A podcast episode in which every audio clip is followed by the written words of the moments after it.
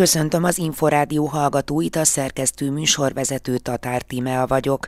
A következő csak nem fél órában az alábbi témákkal várjuk Önöket. Egyre nagyobb transatlanti figyelem övezi a magyar családpolitikát. Nagyon sok szempontból laboratóriumként tekintenek ezekre a magyar eh, lehetőségekre, és ezeknek a magyar családpolitikai intézkedésnek a hatásaira is nagyon vizsgálják azt. A gyermekpszichológus szerint augusztus második felében érdemes megkezdeni a gyermek felkészítését az iskolára. A gyerekek ne feküdjenek le későn, elkezdjenek korán fölkelni. A korán azt jelenti, hogy egyre korábban, mert az iskolában majd be kell érni tehát a napi ritmust kellene legalább a kezdet és a vég között elkezdeni kialakítani. Elindult az Ökumenikus Segélyszervezet iskolakezdés együtt segélyakciója. Az adománygyűjtés ez az első becsengetésig tart, és az is a célunk, hogy az utolsó csomagot, a 2000. csomagot is át tudjuk adni már az első becsengetés előtt. Az amerikai konzervatívok nagyon komoly figyelmet fordítanak arra, milyen módon segíti a magyar családokat a kormány. A transatlanti figyelem az elmúlt időszakban több fórumon is megmutatkozott.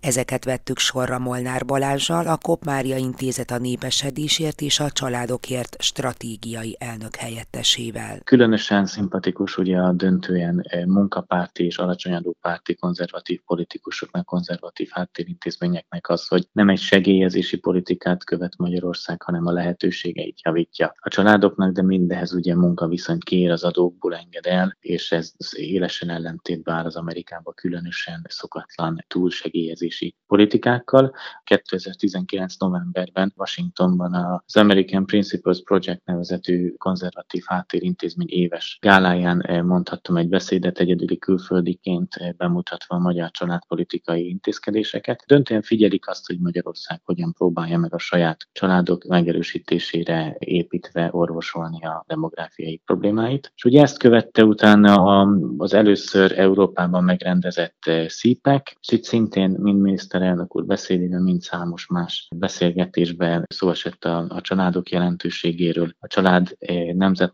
erejéről, de akár arról is, hogy a családokra építve lehet egyedül megfordítani a demográfiai problémákat úgy, hogy ne essen áldozatul mondjuk egy erőltetett betelepítési migrációs politikának az adott ország eredeti lakossága. Utána szintén a transatlanti figyelem már Dél-Amerika irányába is megnyilvánult, amikor amikor elnökasszony első Európán kívüli útján Brazíliába látogatott. Számos megbeszélés mellett a családokról is esett szó. Egyrészt a brazilok is figyelik a magyar családpolitikát, ők is szeretnék felemelni, megerősíteni a családjaikat. Náluk is csökken ugyan a születés szám, bár ez még mindig jóval az újratermelési ráta fölött van. És elnök asszony ott is elmondhatta azt, hogy Magyarországon ez a cél, hogy megszülessenek a tervezett gyermekek, tudjuk őket, a családokat anyagi módon is és erkölcsi értelemben is úgy segíteni, hogy ők úgy érezzék, érezzék, hogy biztonságban vállalni tudják az általuk tervezett és vágyott gyermekeket. Ez ugye tudjuk, hogy Magyarországon egy régóta fennálló probléma, hogy több gyermeket szeretnének a magyarok, mint hány gyermekük születik. Ennek ellenére elmondhatjuk amúgy, hogy az előző 12 évben nálunk nőtt a legnagyobb mértékben az Európai Unió országai közül immár 27%-kal a termékenységi ráta, a házasságkötésekben szintén a legmagasabb növekménnyel kétszer annyi házasság köttetett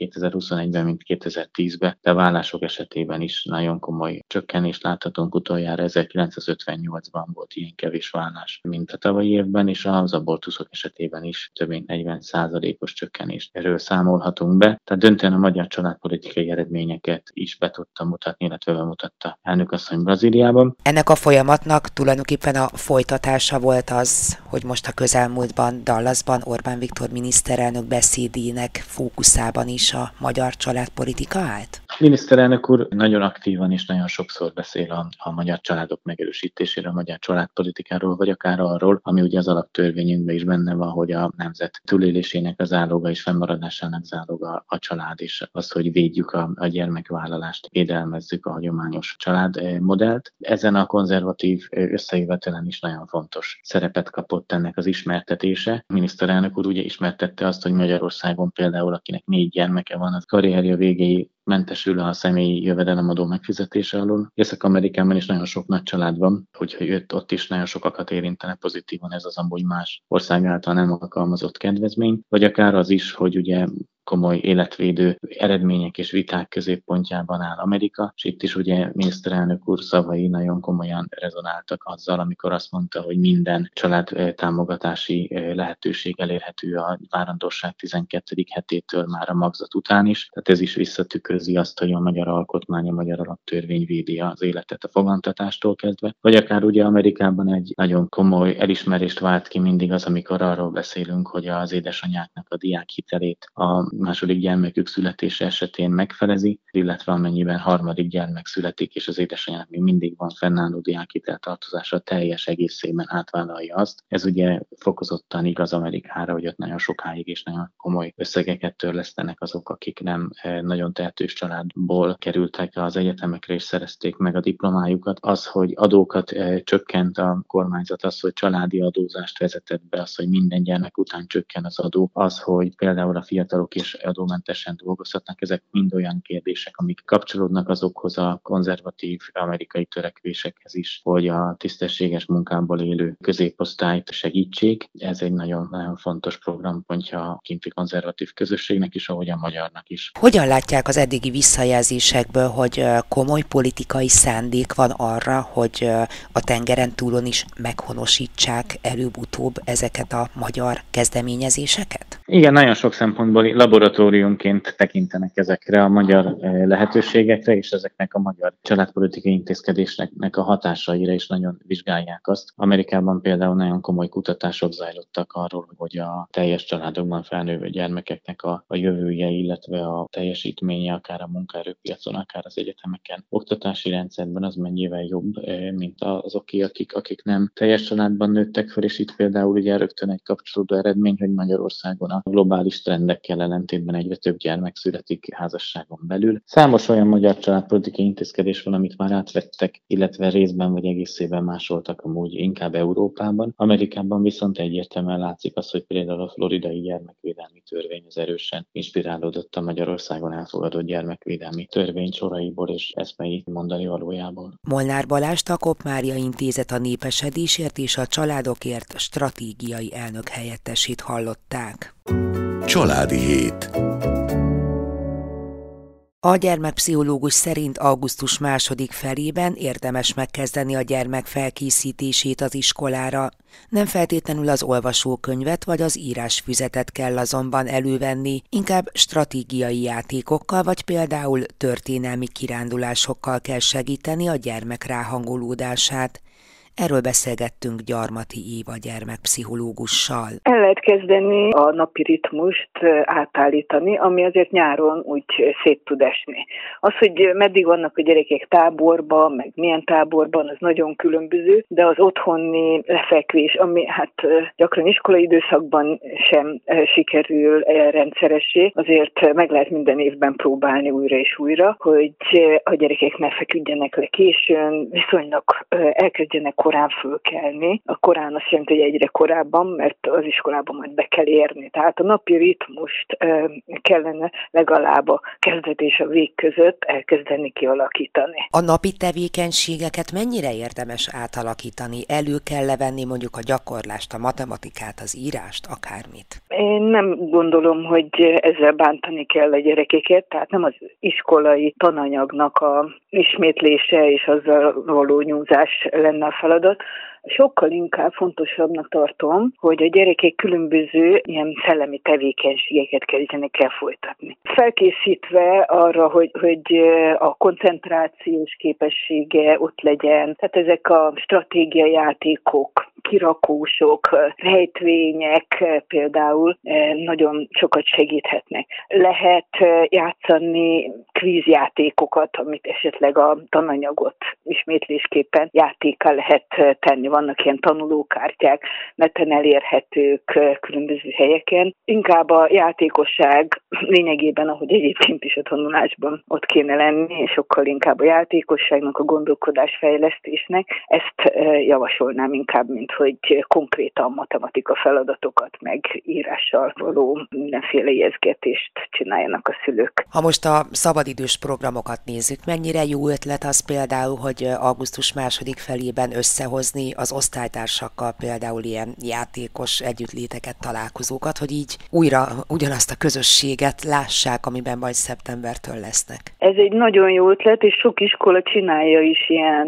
a féle iskola kezdő táborral, ami a gyerekeknek pont azt a visszaszokást, egymáshoz szokást segíti, és hogyha ezek során különböző mozgásos tevékenységeket, művészeti tevékenységeket végeznek, akkor egyszer már a gondolkodás, kognitív fejlesztés is benne van, és a társas helyzeteket is kezdik újraélni. Tehát ezt egy nagyon jó lehetőségnek tartom. Mondom, sok iskola csinálja is, de ha nem, akkor akár szülők is összeszerveződhetnek. Mennyire érdemes belevonni a gyerekeket a tankönyvek füzetek előkészítésébe? Legyen szó vásárlásról vagy matricázásról? Teljesen, maximálisan. Ez tulajdonképpen a gyerekek feladata, és hát ugye minél fiatalabb életkorú gyerekről van szó, azért annál inkább a szülő az aktív benne, de már a felső tagozatban nyilván a szülő csak hogy mellékes szerepet játszik már ezekben a dolgokban, de a közös tevékenység ott is érdemes azért arra, hogy egy kicsit látják a könyveket, bele lehet nézni, tehát nem az, hogy tanulni, de én mindig javasoltam, hogy azt, hogy kicsit, ha már ott a tankönyv, belenézni, miről lesz szó. És például a családi tevékenységeket belevinni olyan területekbe, hogy például olyan történelmi helyekre elmenni, amiről szó lesz. Tehát így is a tevékenységekben igaz nem tanulás, de azért valahogy föl tud készülni arra a tananyagra, nem is tananyagként, de mégis a hangulatában, ismereteiben a gyerek, amit majd úgyis kell, hogy tanuljon. Mely gyerekeknek okozhatja a legnagyobb stresszt az iskola kezdés? Leginkább ugye azok, akik egyébként is rossz helyzetben vannak nyilván az iskolában, itt akik különböző tanulási zavarokkal küzdenek, általában azok, akik a csoportban rossz helyzetűek, ami hát ugye egyébként is kezelendő lenne, de nagyon, nagyon megnehezíti ez egy ördögi körré válása miatt a helyzetet, mert hogy attól, hogy eleve rossz pozícióban van, ezért rosszul érzi magát, nem szívesen megy, negatív érzések azok ott átsütnek, és ezért még rosszabb pozícióba kerül. Tehát eh, azok a gyerekek, akiknek egyébként is gondjuk van, azok szoktak nagyon nehezen neki menni, úgyhogy ott nyilván erre külön figyelni kéne, ahogy azért persze egész tanévben is erre külön kéne figyelni, ha lenne erre lehetőség. Esetleg azoknak a gyerekeknek is nehezebb, akik mondjuk nem a legszebb bizonyítványjal zárták az előző tanévet? Természetesen, ugye ők is azok, akik a kudarcosabb, és hát számukra nehezebb helyzet az iskola. Kudarcosabbak, ezért gyakran a pozíciók is gyengébb. Hangsúlyozom, hogy azért ugye mindenki tudja, hogy a gyerekek azért legkevésbé tanulni mennek az iskolába, sokkal inkább a társakért. Tehát, hogyha közösségben, jó pozícióban van, jó helyzetben van valaki, akkor ő neki sokkal kisebb megterhelés ez az iskola kezdés is, illetve vannak gyerekek, akik nem is a pozíciók miatt, hanem sajátosságuk, hogy sokkal jobban tudnak önállóan tanulni. Inkább kell nekik a, az, hogy, hogy maguk lehessenek, maguk szervezhessék az idejüket. Adott esetben nagyon sok gyerek számára az a sok inger, ami egy osztályteremben van a nagy osztály létszám miatt, olyan feszültséget jelent, hogy ezt már előre szinte sokkos állapotba kerülhet. Ugye ezek az érzékenyebb gyerekek, akik hát ugye egyébként is sokat szenvednek emiatt a iskolában. Mit tudna tanácsolni azoknak a szülőknek, amely családokban egy teljesen új közösségben kezdi a tanévet a gyermek, legyen szó iskolaváltásról, vagy mondjuk első osztályról, akár általános iskolában, akár középiskolában? Itt megint nagyon jó, hogyha sikerül korábban megismerkedni, és a szülő abban is segíthet, hogyha elmondja, hogy, hogy ő neki milyen élmény, mert a szülőnek is ugye sokszor új munkahely, új helyzetekbe kell kerülni, hogy ilyenkor ő neki mik a tapasztalatai, meg lehet osztani akár a saját szorongásait és azoknak a feloldását, mert az mindig azt mutatja, hogy hát nincs velem baj, hogy ennyire félek az új helyzettől, más is fél, de meg lehet oldani. Nagyjából ez lenne a, az alap. Már persze akkor, hogyha egy gyerek számára ez szorongás jelent, mert megjegyzem, van olyan gyerek, aki kifejezetten örömmel várja, hogy új lehetőség lehetőségek nyílnak meg előtte, hát mert különbözően viszonyulnak a gyerekek is, mint ahogy a felnőttek is egy-egy helyzethez. Mennyire kell jobban fogni a gyermek kezét a szeptemberi első iskolanapok alkalmával? szokások visszaállásában nagyon kell segíteni. Az a szokásos rend, ami az iskolában szükséges, az egy kicsi föllazult. Az iskola előtt azért ezt nem lehet teljesen begyakorolni. Tehát szeptembertől tudja a, tulajdonképpen azokat a napi rendeket, szokásokat újra gyakorolni, amik az iskolában szükségesek ahhoz, hogy valahogy e, teljesíteni tudjon. És ebben tud a szülő segíteni, akár úgy, hogy ezt tudatosítani hogy igen, úgy szoktuk csinálni, és némi ellenőrzés sem árt, mert elszokott a gyerek attól, hogy akkor most rendszeresen tanulni kell, rendszeresen foglalkozni valamivel, óra rendszerint felkészülni, táskát bepakolni, stb. ilyen mm, rettenetes dolgok, amik hát az iskolában azért fontosak. Az iskolai felkészülésről Gyarmati Éva gyermekpszichológust hallották.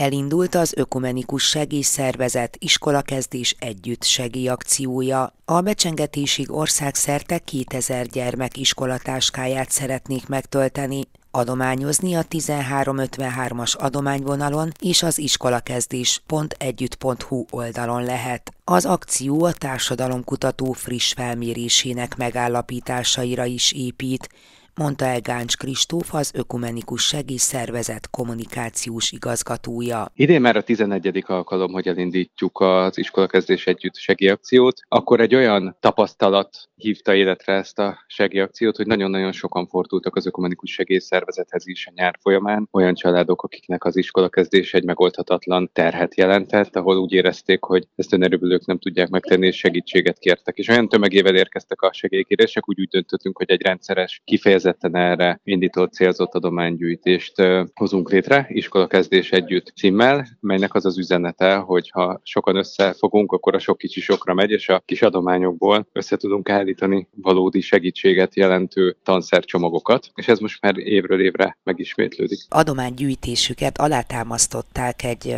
friss felméréssel is. Ez mit mutat? Mire mutat rá? Egyrészt az jó hír, hogy talán egyre kevesebb olyan család van, aki rászorul a támogatásra, hiszen az elmúlt évek kormányzati intézkedéseinek köszönhetően a családoknak azért sok könnyebbség is van az iskola kezdésnél, hogy ha más nem mondjak, például a tankönyvek ma már nem jelentenek külön kiadást. A másik oldalon viszont a mérleg másik serpenyőjében pedig azt látjuk, hogy folyamatosan növekszik azoknak a termékeknek az ára, amelyek az iskola kezdéshez nélkülözhetetlenek. Itt a partnereink azt mondják, akik ezzel foglalkoznak, áruházláncok, gyártók, hogy azért itt az elmúlt évben nagyon jelentős áremelkedés volt, és hát ezt azt gondolom mindenki tapasztalja is, hogyha megkezdi az iskola kezdési beszerző körútját, tehát különösen is gondolok a papírárura, ahol akár ilyen 40-50 százalékos emelkedés is volt ugye a papírárában, és azért ez megmutatkozik a termékekben, vagy akár a textil árának az emelkedése, ami a ruházatoknál jön ki, és még sorolhatnám. Összességében egy minden fronton szinte legalább 10-15 vagy akár annál is magasabb százalékos áremelkedésről beszélhetünk, és ezek az áremelkedések természetesen éppen azokat a családokat, gyerekeket érintik legjobban, ahol amúgy is napról napra vagy hónapról hónapra élnek és osztják be a pénzt. Az orosz-ukrán háború miatt bővült a támogatandó családok gyerekek köre? Az orosz-ukrán háború az elsősorban úgy érinti ezt a programot, hogy azért az elmúlt több mint fél évben az embereknek azért a fókusza az elsősorban ezen a háborún volt, és így talán kevesebb támogatás érkezett a Magyarországi segélyprogramokra, ezt mi is érzékeltük. Maga a segélyprogramunk az kifejezetten Magyarországra szól, tehát mi itt a magyar gyermekeknek szeretnénk segíteni, de természetesen az ukrajnai segélyprogramunknak is van olyan része, van olyan eleme, ahol gyerekeket támogatunk, de ez egy másik történet. Mi mindenre számíthatnak majd az ökumenikus segélyszervezettől ezek a támogatott családok így az iskola kezdés előtt? 2000 gyerekről van szó, akik 20 különböző központunkból, kb. 30 intézményünkön keresztül kerültek kiválasztásra. Valóban olyan gyerekek, akik a legjobban rászorulnak, és igyekszünk személyre szabni számukra ezeket a csomagokat. Van benne természetesen írószer, vannak benne olyan iskolaszerek, amik elengedhetetlenek, itt a körző, vonalzó, olló, radír, minden olyan, ami még mind a mai napig azért alapját képezi egy-egy ilyen iskolakezdő csomagnak, de a személyre szabadságnak az is a része, hogyha az adott gyereknél azt látjuk az előzetes felmérés alapján, hogy neki mondjuk egy ünneplő ruhára, vagy egy tornacipőre, vagy másra van szükség, akkor ez program, és a célunk az az, hogy ne duplikáljunk más támogatásokat, vagy meglévő dolgokat, hanem hiánypótló lehessen valóban ez az adománygyűjtés, ez a segélyakció. A segíteni szándékozók hogyan kapcsolódhatnak a segélyakcióba? Tárgyi adományokat várnak, vagy éppen amiatt, hogy személyre szabott legyen ez a segítség, inkább pénzügyi adományokra számítanak? Mi az ászlónkra tűztük a minőséget, és az ászlónkra tűztük a személyre szabadságot. Ennél fogva ez egy pénzadománygyűjtés, hogy valóban mindenki azt kaphassa, aminek tényleg örülés, amire legnagyobb szüksége van. Így aki szeretne segíteni pénzadományjal tudja ezt megtenni. Ha valaki a 1353-at tercsezze, akkor 250 forintot tud adni, 40 telefonhívásból már összeállítható egy 10 ezer forintos csomag, ami már egy jelentős segítség egy gyereknek, de idén is van lehetőség nagyobb összeget is adományozni. Itt pedig az iskolakezdésegyütt.hu oldalon, ha bárki néhányat kattint, és van egy bankkártyája, akkor bármikor összeggel tudja támogatni a célkitűzésünket. A következő napokban mindent meg fogunk tenni azért, hogy minél több emberhez jusson el a hír ennek a felhívásnak, minél többen tárcsezzek a 1353-at, hiszen bár nem kevés pénz 20 millió forint, mégis az elmúlt évek megmutatták, hogy ez nem lehetetlen, hogy ilyen rövid idő alatt összegyűjtsünk 20 millió forintot, akkor, hogyha a sok kicsi sokra megy, és valóban sokan állnak mellénk. Az adománygyűjtés az az első becsengetésig tart, és az is a célunk, hogy az utolsó csomagot, a 2000. csomagot is át tudjuk adni már az első becsengetés előtt. Gáncs Kristófot, az Ökumenikus Segélyszervezet kommunikációs igazgatóját hallották. A Családi Hét adásában ezúttal beszámoltunk arról, hogy egyre nagyobb transatlanti figyelem övezi a magyar családpolitikát. Nagyon sok szempontból laboratóriumként tekintenek ezekre a magyar eh, lehetőségekre, és ezeknek a magyar családpolitikai intézkedésnek a hatásaira is nagyon vizsgálják azt. Szóltunk arról, hogy a gyermekpszichológus szerint augusztus második felében már érdemes megkezdeni a gyermek felkészítését az iskolára. A gyerekek ne feküdjenek le későn, elkezdjenek korán fölkelni. A korán azt jelenti, hogy egyre korábban, mert az iskolában majd be kell érni. Tehát a napi ritmust kellene legalább a kezdet és a vég között elkezdeni kialakítani. És hallhattak arról is, hogy elindult az Ökumenikus Segélyszervezet iskolakezdés együtt segélyakciója. Az adománygyűjtés az az első becsengetésig tart, és az is a célunk, hogy az utolsó csomagot, a 2000. csomagot is át tudjuk adni már az első becsengetés előtt. A Családi Hét mostani és korábbi adásait is visszahallgathatják az infostart.hu oldalon. Én köszönöm megtisztelő figyelmüket, a szerkesztő műsorvezetőt Tatár Tímeát hallották.